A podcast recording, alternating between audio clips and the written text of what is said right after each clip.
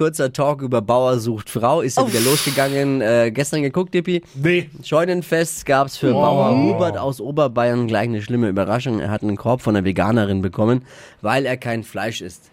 Ja. Das ist so, als würde man auf einer Ü30-Party jemanden abblitzen lassen, weil er Ü30 ist.